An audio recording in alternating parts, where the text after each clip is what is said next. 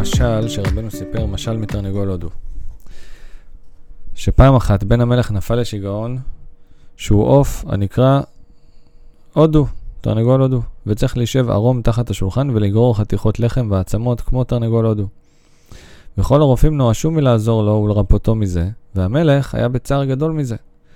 עד שבא חכם אחד ואמר, אני מקבל על עצמי לרפאותו, והפשיט גם כן את עצמו ערום, וישב תחת השולחן אצל בן המלך הנ"ל, וגם כן גרר פירורים ועצמות.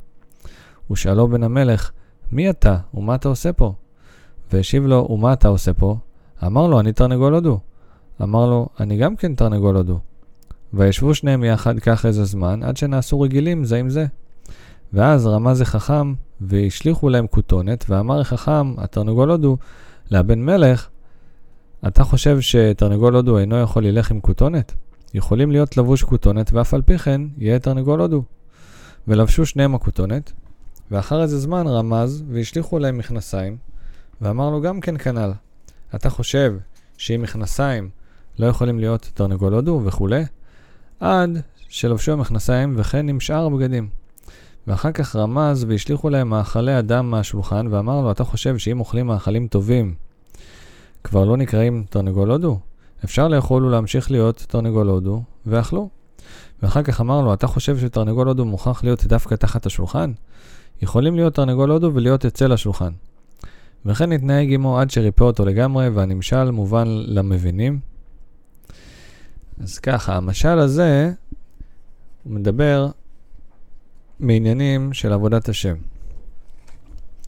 מקובל לומר שהבן מלך שנפל לשיגעון, שהוא נקרא תרנגול הודו, זה בעצם אדם שהשיל מעצמו לגמרי את כל עול תורה ומצוות, כל עבודה רוחנית, ויושב ערום תחת השולחן, הכוונה ערום ממצוות ומעשים טובים, ערום מתורה, ותחת השולחן נוהגים לומר שזה השולחן ערוך. שולחן ערוך זה ספר ההלכה היהודי, אז מתחת לשולחן. זאת אומרת, הכוונה לא, לא חי על פי ההלכה, לא חי על פי התורה.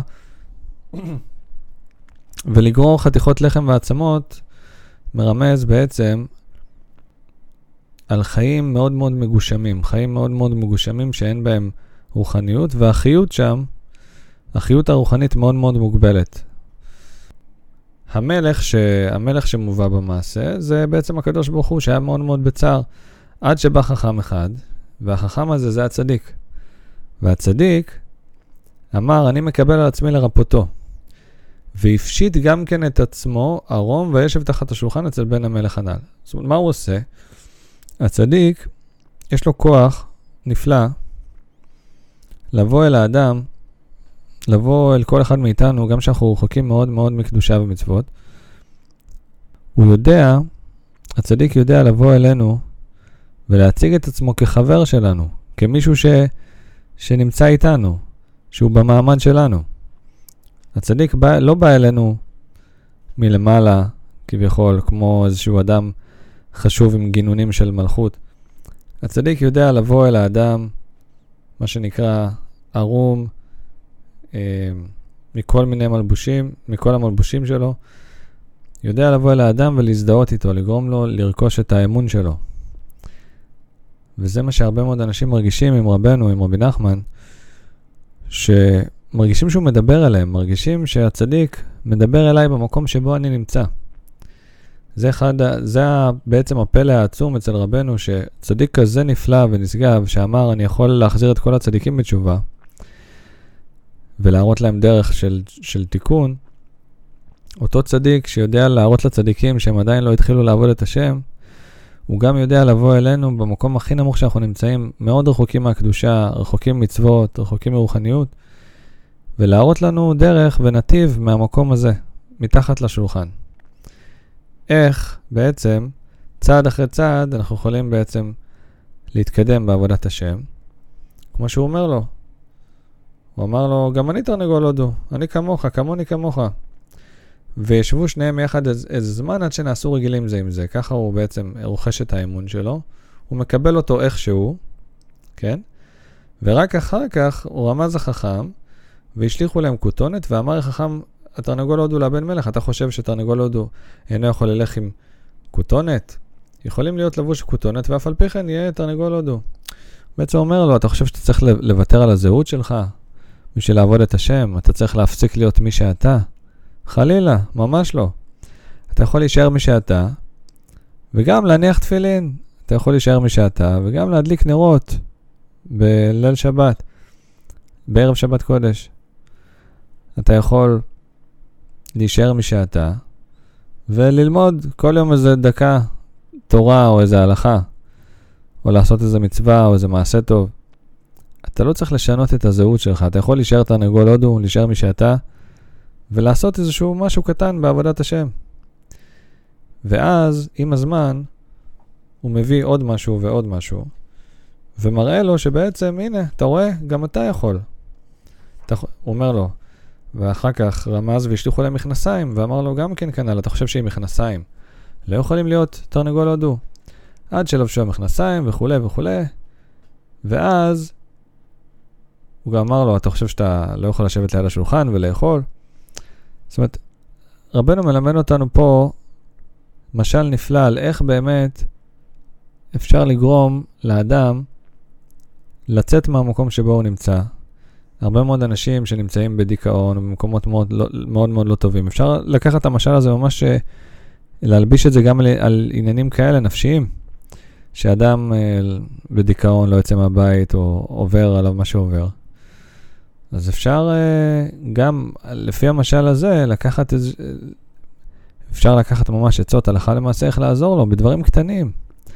הוא לא צריך לעבור ממצב של 0 ל-100, מצב שהוא לא עושה כלום ולא יכול לזוז ונמצא בדיכאון מאוד מאוד קשה, למצב שהוא חיוני ו... ומלא חיות ושמחה. אה, לאט לאט, בוא נעשה סיבוב, צא קצת מהבית, תתלבש, תשים על עצמך משהו וכולי.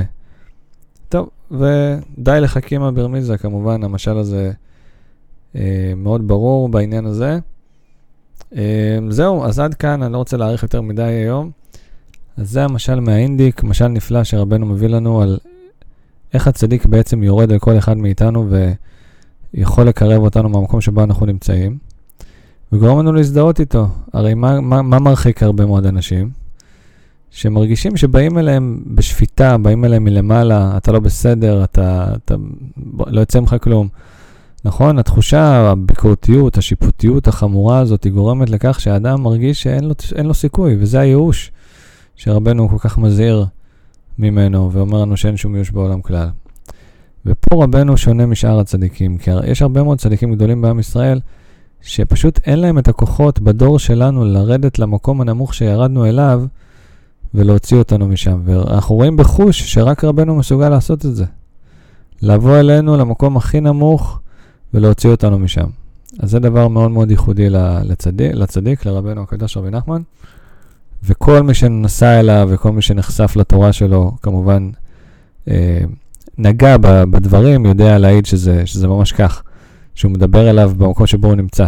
אתה יכול לגור ב, בלב תל אביב, בלב הבוהמה, בלב העניינים, כן? במקום הכי גשמי של, שבעולם, ורבנו יגיע אליך עד לשם. ויש ספרים של רבנו בכל מקום בארץ, ואתה רואים בחוש שהצדיק מגיע לאדם איפה שהוא נמצא. אז עד כאן המשל מהאינדיק, אז שנזכה באמת אה, להתחזק במקום שבו אנחנו נמצאים, ושנזכה לבשורות טובות, וכל טוב שיהיה לנו. להתראות.